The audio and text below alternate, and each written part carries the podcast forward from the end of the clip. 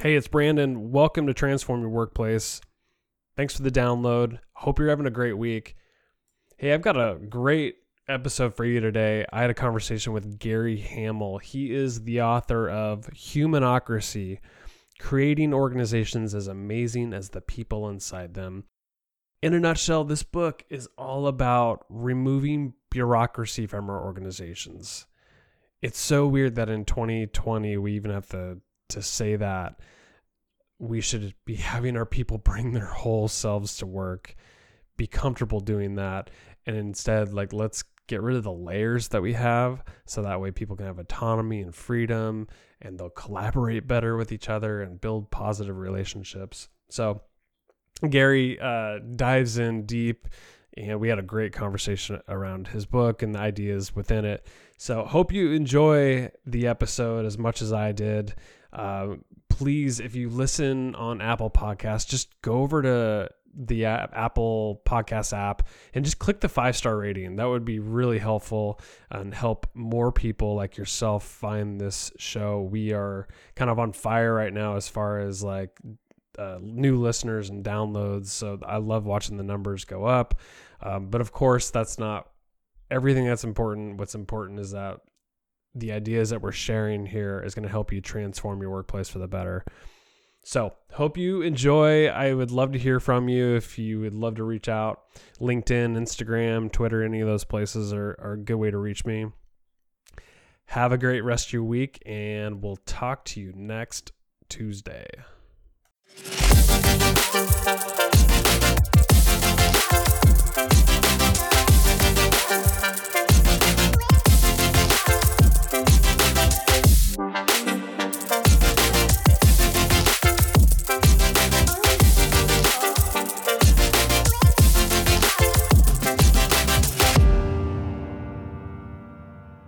Gary, it's such a pleasure to have you on the podcast. Thanks for coming on.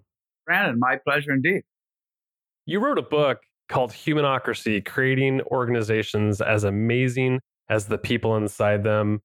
What does the data right now say about whether or not employees get to bring their gifts, their talents to work? Because I think that's really what you're saying in this book is that people need to be able to come to work and bring their whole self their creativity, their ideas, and have ownership over their work?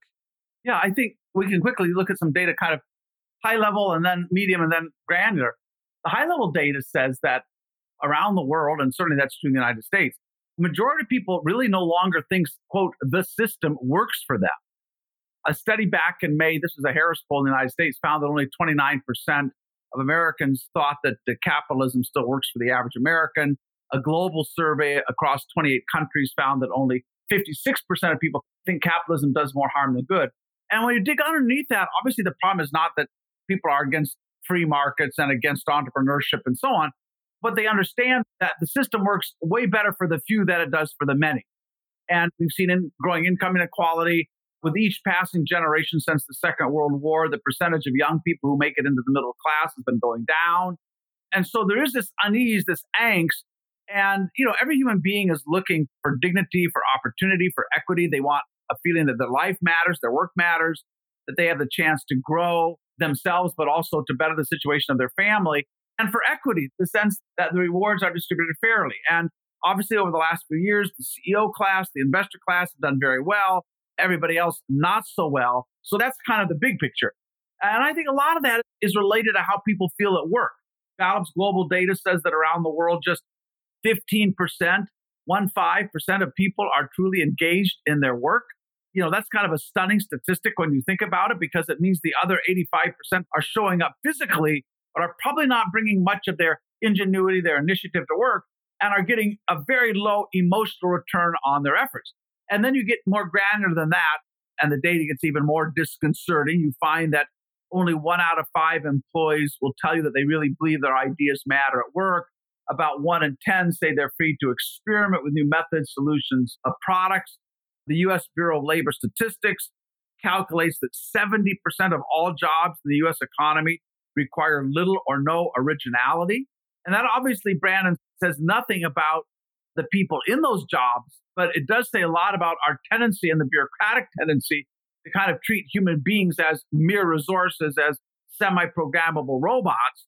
And behind that is the typical caste system of thinkers at the top, doers at the bottom, managers, employees, the clever and the compliant.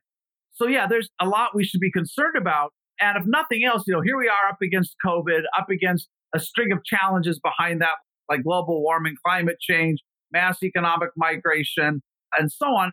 And yet, many organizations are wasting more human capacity than they use. Given the challenges around us, I think that's indefensible. You wrote that in talking about bureaucracy, because that still exists in today's workplaces. You wrote that, like all technologies, bureaucracy is a product of its time. What did you mean by that exactly? And where do we go from here? Well, bureaucracy, at least in its kind of modern incarnation, was invented in the late 19th century. And it was really the mashup of two ideas, Brandon. One of military command structures that go back, you know, the familiar hierarchy that goes back as far as we go in human history. And then more contemporaneously at the time was the new principles of, quote, scientific management and industrial engineering. And so you basically have the architecture of our organizations comes from the military, command and control. The ideology comes from industrial engineering. You can call that controlism, but the goal is to maximize compliance with work standards, schedules, customer demands, and so on. And the problem that those early kind of management pioneers were setting out to solve was how do you deliver efficiency at scale. And thank goodness they succeeded. The cost of a Model T came down from $850 to $250 over less than a generation. And yet, there are a lot of things about that model that were maybe relevant at the time, but less relevant now. When you go back late 19th century, the majority of people were illiterate, not only poorly, just illiterate. And so you needed a new kind of super employee called a manager to tell those people what to do. It was also a time when information was very expensive to acquire and to move. And the easiest way of doing that was to have 10 employees or so report up to a boss. They would consolidate that information, report up again through the chain of command. And in that model, only the people at the top had the full picture because everybody at the bottom was just looking at fragments. So, in many ways, formal hierarchy forever has just been an information processing tool. Today, we have employees who are pretty well educated. We can move and share information instantly. So much of the logic of that old model has disappeared. And then, moreover, in most industries today, while scale is still important, while efficiency is still very important, you can't take that for granted. The real gains come from innovation, not simply everybody coloring inside the lines. So I look at bureaucracy a little bit like the combustion engine, a hell of an invention, served us well for a long time, but maybe now, you know, the costs are beginning to outweigh the benefits and we need to look for something else.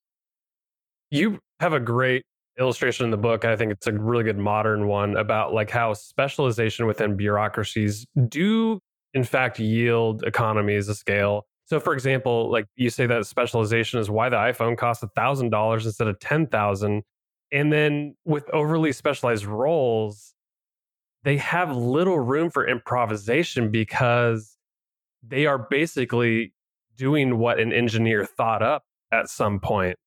So, my question to you is really do we need both of these roles? The doers, the people that are on the lines, like basically putting the engineer's vision into this beautiful looking iPhone for a thousand dollars, or do we need everybody to really think like an engineer? So they have room to innovate. You know, I think it's a both and, Brandon, because eh, you know, as I said in the book, whoever's there, you know, putting your iPhone together, at that point, you don't want them to improvise, right? There's probably only one way to attach the screen, and we're going to have to do it that way. Having said that, I want that person constantly awake and thinking about, gee, you know, the way the engineer did this, it's costing us three extra steps in how we assemble it. There is a better way to do this. Or maybe they're looking at the production line around them and saying, you know, this is like a bad handoff between this stage and that stage. There's a better way of developing it. Or maybe they're thinking of a completely different sort of iPhone. Maybe it's a much bigger vision and you'd like to hear from them. So I think it's the same thing in our daily lives. Each of us, every day, there's a whole set of mundane things we do from brushing our teeth to getting dressed to taking a shower, whatever it is. And, you know, it kind of sucks and it's boring, but like that is part of life. But if that was all you did, that would be pretty frustrating. And unfortunately, I think by categorizing those roles or by separating the organization out into these very distinct roles, we end up with a clever and then the people are just like grinding through stuff. And that's where I think we lose an enormous amount of imagination. And this is not a new thought. If you look at how Toyota became the world's biggest car maker, Toyota gets about 2 million suggestions a year from its employees on improvement. Toyota, for years and years, has just been getting more ideas per capita from its people than any of its competitors. And that's because it didn't treat those people as if they were machines. So I think there's certain parts of your work you're just going to get on with it and whatever, and you have to do it according to the script, and that's important. But no employee should have that as 100% of their responsibilities and not have the option of thinking, of testing, of experimenting. I mean, you could imagine, you know, if a group of employees there on the production line in Hon Hai Industries and Foxconn making the iPhone, if they have a better idea, maybe 20 of them get together. They should be able to crowd fund a little bit of money internally. Maybe they want to build a prototype of a different production line that's going to take a few weeks and $10,000. There ought to be a process where they're able to do that. And yet, we know from our research, a big survey we did, Harvard Business Review, in most organizations, 97% of people will tell you it's virtually impossible for somebody on the front lines to start something new, run an experiment that requires a little bit of time and a little bit of money. You said that the bureaucratic structure was good in its time, like any technology. But now you're suggesting, I think we're ready for something else the humanocracy model, which is really the bulk of your book, where it puts individuals at the center of organizations. Why do you think that organizations are ready for this type of structure now? I don't know if they're ready, but I think they need it. they need it. Yeah, yeah. I knew you were going to say that. you know, our research, and we looked back at 100 years of industrial history, and we were just asking a simple question, Brandon, like, why do some organizations win over very long periods of time? And we actually went back even farther. We went back 800 years into military history with the same question. Why do some armies and navies, why do they enjoy long periods of superiority? And when you dig into that, what you discover is it almost never had anything to do with technology or weapons or strategy or tactics. But what really gave that long term advantage was organizational innovation. So it was creative ways of turning on human capability, new ways of turning on capability. So when the British invented the regimental structure, and you felt you were fighting for your regiment, which is near and proximate, not a distant monarch. When the Prussian army first moved to meritocratic officer selection rather than selecting officers on the basis of aristocratic birth. When Toyota started investing in Kaizen, continuous improvement, and was teaching blue collar employees statistical process control. These are the things that unleash this kind of human capability. And so that's the broader historic reason for saying as much energy as we put on innovating in our operating model or our business model, we need to put at least as much and probably more in innovating around our management model. Interestingly, though, when you look at it, most organizations run essentially an identical management model. I don't care your industry, your country, doesn't matter. Power trickles down, big leaders appoint little leaders, powerful staff groups set the rules, managers assign tasks and assess performance. Everybody's competing for the scarce resource promotion. So all this energy, all this work going into kind of managing all this administrative effort, and almost none of it produces competitive advantage because basically every organization is doing that just like their competitors. That's the big picture. There's like huge missed opportunity to be innovating in these areas. More specifically, it turns out that I think today organizations are facing a set of challenges that lie outside the performance envelope of that kind of authoritarian, compliance oriented management model. Today, organizations have to change as fast as change itself. And you see many, many examples of incumbents who've struggled to do that. Today, you have to innovate constantly. It's the only insurance against irrelevance. And again, we know from our data that 94% of CEOs will tell you their organizations are not very good at innovation. And that has nothing to do with the people inside of them. And we need organizations that are daring, that are ready to take on these enormous challenges we face in society. So I think we have a new set of pressures on organizations that are going to require a new management model. And what's interesting is organizations struggle with resilience, struggle with innovation, they struggle to be daring. But as human beings, we're pretty good at all those things. And so the premise of the book, and hopefully the data there bears this out, is that in many ways our organizations are less human than the people inside of them. And that's not surprising because they were designed to be so. If you go back and you read Max Weber writing in the early 20th century, the famous German sociologist, he said, bureaucracy is perfected to the extent it's dehumanized. So all that focus on specialization, narrow roles, rules, and oversight, great, that gave us a certain degree of control. But it also infantilized human beings. It squandered a lot of their imagination. And we just can't afford to do that anymore. So I think that's one reason we have to go back to basics and say, listen, this technology of how we bring people together to do things collectively we can't do individually, that is humankind's most important technology. That is the technology of human accomplishment. And yet, the technology we're using right now, bureaucracy, is out of date. I think another reason that this is, I think, very current right now is you have a generation coming to work, now really on the verge of the second generation coming to work, who grew up in the world of social, who grew up on the web, believing that every idea should be heard, believing that you can't measure somebody by their credentials, believing that if you have followers, it's because they chose to follow you. And when those people go to work, they expect to find organizations that also live by those principles. And if they don't, they won't stay around long. So I think that's another reason you have to, you're just not going to get the brightest, most capable people if you can't figure out how to build an organization that allows them to unleash their entrepreneurial capacity in whatever organization they work for.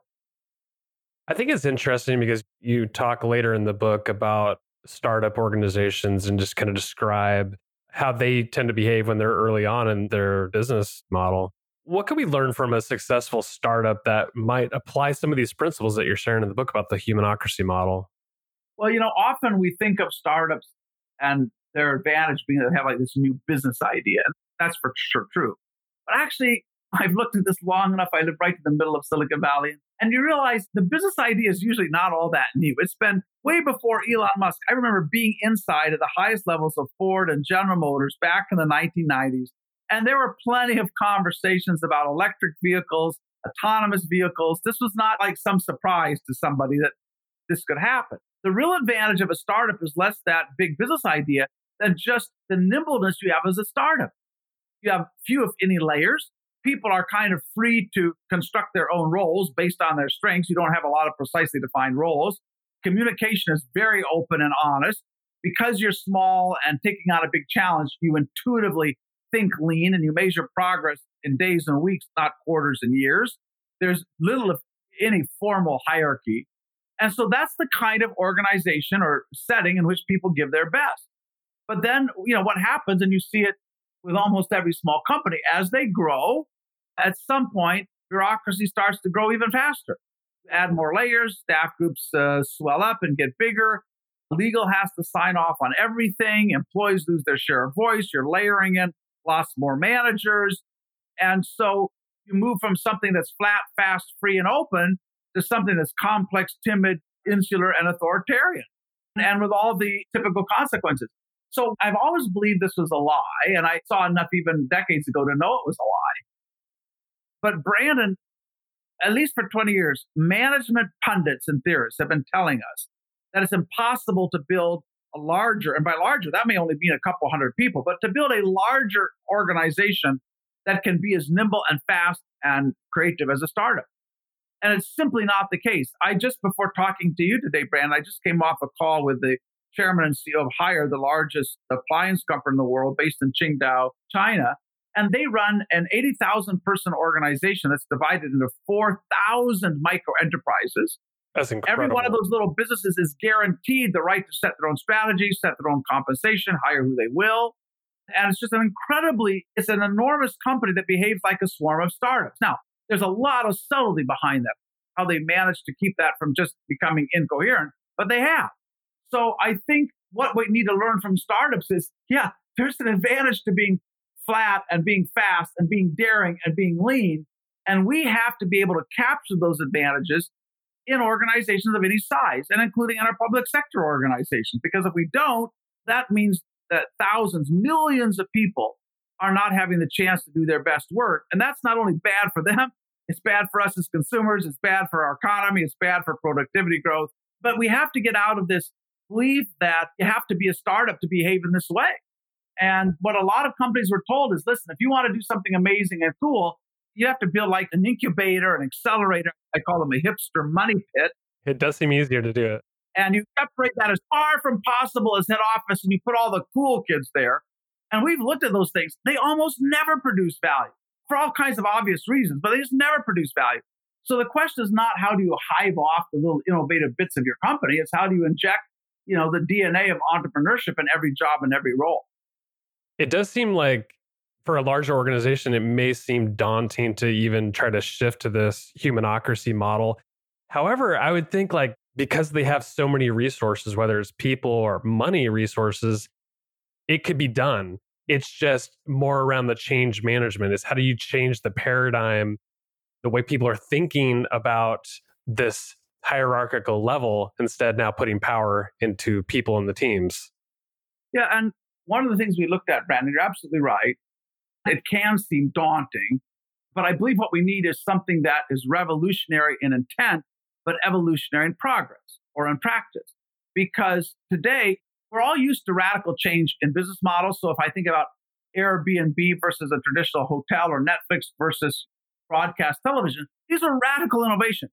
And yet we don't expect the same kind of innovation in the way we lead, manage, and organize. And we must recognize there are radically different and better ways of doing this. The question is, how do you go from here to there? And when you look back, as we did, over 60 years of organizational innovation, from T groups to high performance work systems, total quality management, Six Sigma, Kaizen, all the way up to agile and mindfulness training.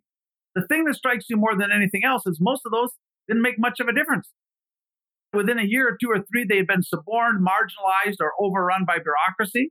And so you start to say, why? And what you realize is often we were trying to graft these new practices and processes onto the old bureaucratic root structure. Yes. Exactly. We did not flatten the pyramid.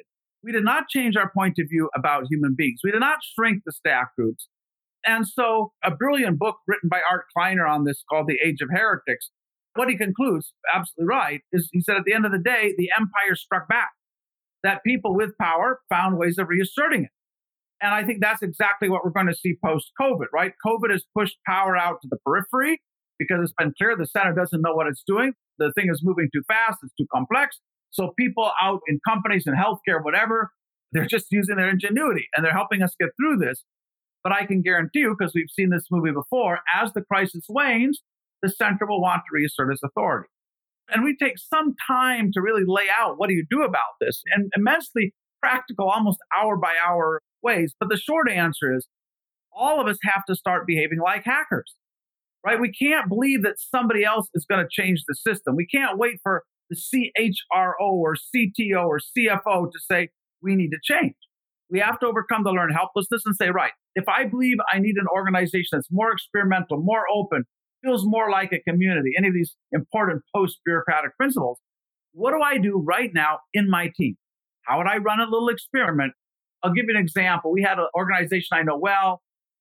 A young team was wondering why it was so hard to get money for small experiments and to get experimental capital.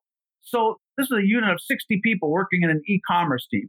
So they went to their boss. They said, listen, we want to run a little experiment. We need $9,000. We have 60 people.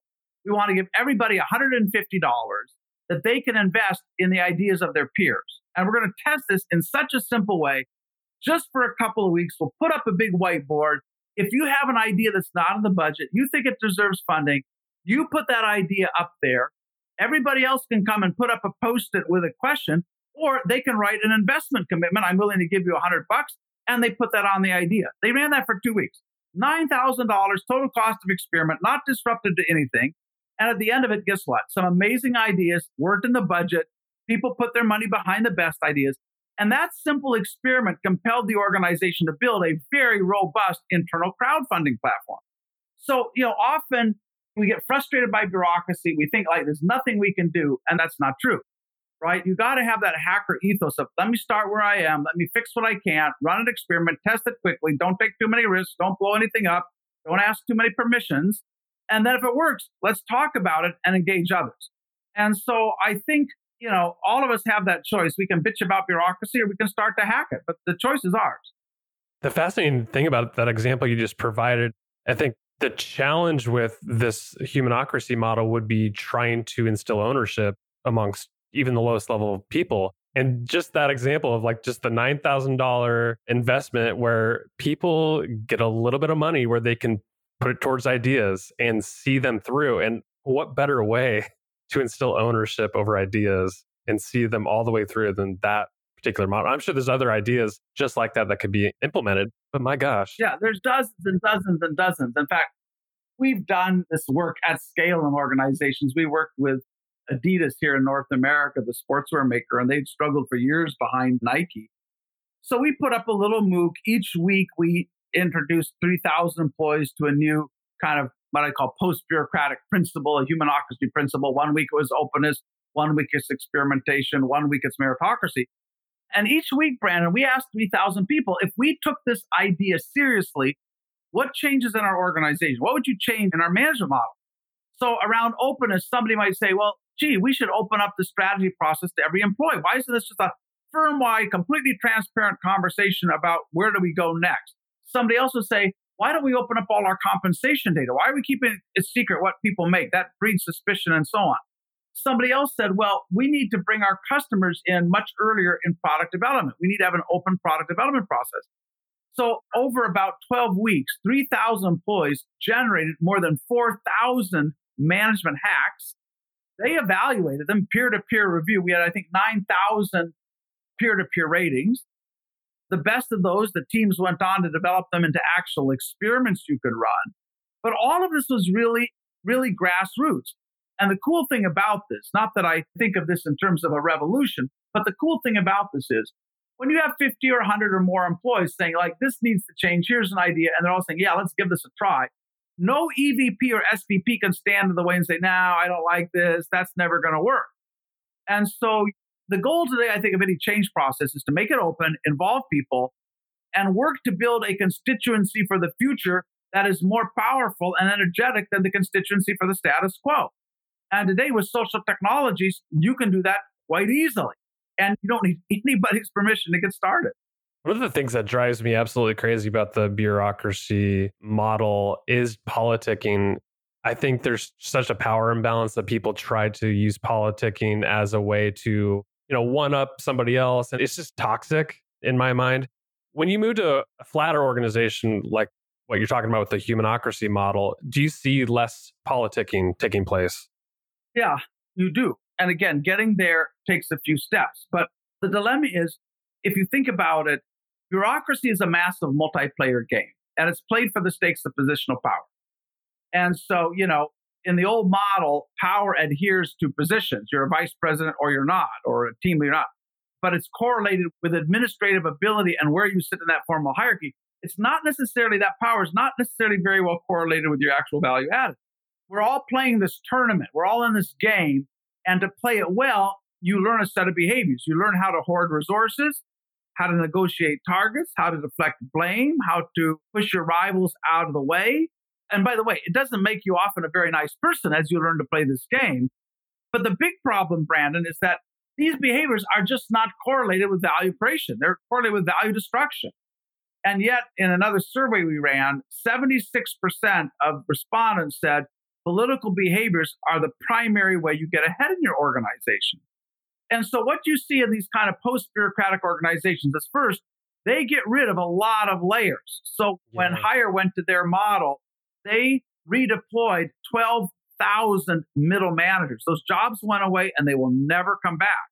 Now, those people weren't fired. Most of them went to work in these micro enterprises, and they're having a lot better time there than they were when they were like micromanaging and sitting on planning meetings and doing all that stuff. But yeah, you have to change the game. And so at, at Haier, these little micro enterprises, everyone has very ambitious targets to outgrow their competitors, to turn their product businesses into platform businesses. When they meet those targets, there's a huge financial reward. You can make your base salary multiple times over. Every employee can invest in their own little micro business and get a dividend when it does well. And so, what you've done is you're aligning employees not up to their bosses, not up to the hierarchy, not to those big corporate goals. You're aligning them to deliver value to the customer. But for that to happen, they need to be in small businesses that feel like they belong to them. They have to have a real P&L, not a bunch of BS synthetic top-down KPIs or targets. They have to have a financial upside in their success. And turns out when you give people that, they're going to behave like entrepreneurs and they're going to surprise you. And when you have that kind of real accountability to the bottom line and to the customer, you don't need much, you don't need many managers. You don't need accountability to your manager. So we talked about the ownership over these teams and just like giving autonomy and all that. I'm curious about information sharing. I think to make a model like this work, you would need a really fluid way to communicate, be open and transparent. What kind of tools or methodologies are you suggesting to make sure that the information is flowing rapidly so that they can make quick changes? Yeah, I think information, 100% right, Brandon. Information is just key to all of this. If you go back 100 years when the average enterprise is four or five people, everyone in that little enterprise saw the customer, right? You may be sitting at the back of a shop, but you saw the customer come in. You know what pleases them and what doesn't. You know exactly what your colleagues are doing. You can see them around you. You know what's on the mind of the proprietor, the owner. And of course, as our organization scaled up, employees lost a lot of that information that would allow them to be self managing. And so instead, you know, the analogy I use, I'm a skier. and I've often seen these very brave, blind, you know, skiers, sightless skiers going down, all props to them. But there's somebody behind them telling them you need to go left, you go right, you slow down. And I think that's a little bit how our organizations work, right? You deprive people of the essential information by which they can make smart choices. And now I need a manager standing somewhere behind saying left, right, stop. And so what you find in all of these organizations we profile in the book, Nucor, Southwest Airlines, Buurtzorg in the Netherlands, and so on. First, employees are taught to think like business people, and they have the full gamut of financial information. You can talk to a flight attendant or somebody handling bags at Southwest. They can tell you how seat yield affects profitability of the airline and how it affects their bonus. You're giving people deep financial information and you're investing in their business literacy. You're also letting every team know exactly where it stands versus every other team. So Buurtzorg, which is the largest provider of home health care in the Netherlands, has 16,000 caregivers organized into small teams of 12 nurses and staff. Buurtzorg runs a 16,000 person organization with two managers, one to 8,000 span of control. And you can do that because every team has real time data on their hours utilization, on patient satisfaction, on efficiency of care. So I know, and I can see that for every other team, more than a thousand other teams. So I know exactly where I sit. Moreover, if I have a question, if I have a patient situation I can't handle or I have a question, all those people are tied together on a very smart platform. You can go in and ask a question. Every question is archived, it's all searchable. So I can exploit the collective intelligence, not of of a manager, I can exploit the collective intelligence of 16,000 colleagues almost instantly. So that kind of information, the financial information, the performance information, and the ability to access the collective knowledge, those three things give people that, then most of the traditional job of manager disappears. That work becomes just embedded in the everyday work of frontline teams. We covered a little bit of your book basically kind of a 30,000 foot level. There's so much more that I want people to learn about. There's so many good pieces in your book, and I encourage people to go get the book. But I want to end the conversation with this. In getting started on the path to humanocracy, you wrote that you can't demolish bureaucracy with a giant wrecking ball or a stick of dynamite. Instead, it must be dismantled brick by brick. So, how do organizations take that first step? Well, let me say, as an individual, there's a couple of things you can do. And then you start to share, and then you start the movement. Number one, you start by really thinking about how you give away your own authority. How do you empower the people around you? And I think in the book, we give 21 tips on how to get that process started. Because what you'll find if you're in a managerial role, you'll find that as you give that power away and you help others grow, you mentor them, you help them define their own goals, you help them make bigger decisions, your job gets better too. That's number one. Like, you know, start to give it away. Number two is be very alert to where you are operating out of that old bureaucratic model. You know, we all have to kind of do detox for bureaucrats and ask ourselves, when did I make a decision that really wasn't in the best interest of my people because I have all these short term pressures? When did I pad a budget because we have an inflexible budgeting process? When did I kind of suck up to my boss because they control my career? And we give a very detailed guide of the sorts of bureaucratic behaviors we see in organizations. So start to do your own personal inventory. You know, every week, every month, go to your team and say, guys, I don't want to behave this way. You don't want me to behave this way. So, like, let's hold each other accountable for this. So, I think you got to do kind of your own soul repair work in a way. And then, thirdly, build a hack. You know, take one of the ideas out of the book. Maybe it's a hack that's been run in another organization. That's fine. test it, try it, share it. But think of your little team as a laboratory where you can start to do this because it will. I can know people are so hungry for an alternative. They're so hungry for something better that when they see you doing something that works, it'll get legs and it will start to propagate across the organization. And there are ways of doing this more systemically at bigger scale, which we talk about in the book. But really, you know, it's going to start, I think, Brandon, with each one of us and the choices we make. In the same way, it's up to each of us on what we do with climate change. It's up to each one of us on what we do with racial injustice. It's up to each one of us to building uh, more human centered workforces. And the thing that's been frustrating to me during my life as a management researcher, consultant, and so on is that I hear a lot of CEOs give these very high powered speeches with the amazing things they've done. At the end of it, you go like, well, that's interesting, but I'm not the CEO. Like, what am I supposed to do with that? Right. And then you have a lot of people who tell you how to do better in your role, right? Whatever that is. And you can take your CE courses and you can whatever. But what you almost never hear, and it's the whole point of our book, is how do you change the damn system when you don't own the system? And when the word chief doesn't appear anywhere in your title? Because that is really waiting for bureaucrats to uninstall bureaucracy is a long wait. We've been waiting 100 years for that to happen. So I think now it's time each of us takes accountability, takes responsibility, and we try to give some really granular, detailed tips on what that means and how you can do it without blowing up your career. Well said, Gary. Your new book is Humanocracy Creating Organizations as Amazing as the People Inside Them. I really appreciate you coming on the podcast. Anything that you want to tell listeners before we part ways? Anything about your book, about what you're up to, anything like that? Well, for sure. Follow me if you like on Twitter. That's where I kind of test out all the new ideas. That's at Prof Hamel, P R O F, at Prof Hamel. The other thing I would say quickly, Brandon, if people go to humanocracy.com, if you buy the book, you get free access to four and a half hours online course, which is me, my colleague, tons of tools. There's literally templates for building your own hack. You can take your team through this course. And there's a lot of video and tips from the world's leading management renegades, from Zhang Ruimin at Haier, from Jos de Blok at Buurtzorg, from people at Southwest and Nucor and so on. So it is all the best of the people who are breaking that old bureaucratic model. It's all for free once you buy the book. So humanocracy.com and take it and use it and DM me, send me a message when you have some success because I'd love to talk about it. Gary, it's been an absolute pleasure. Thanks for coming on the podcast today. Thank you, Brandon.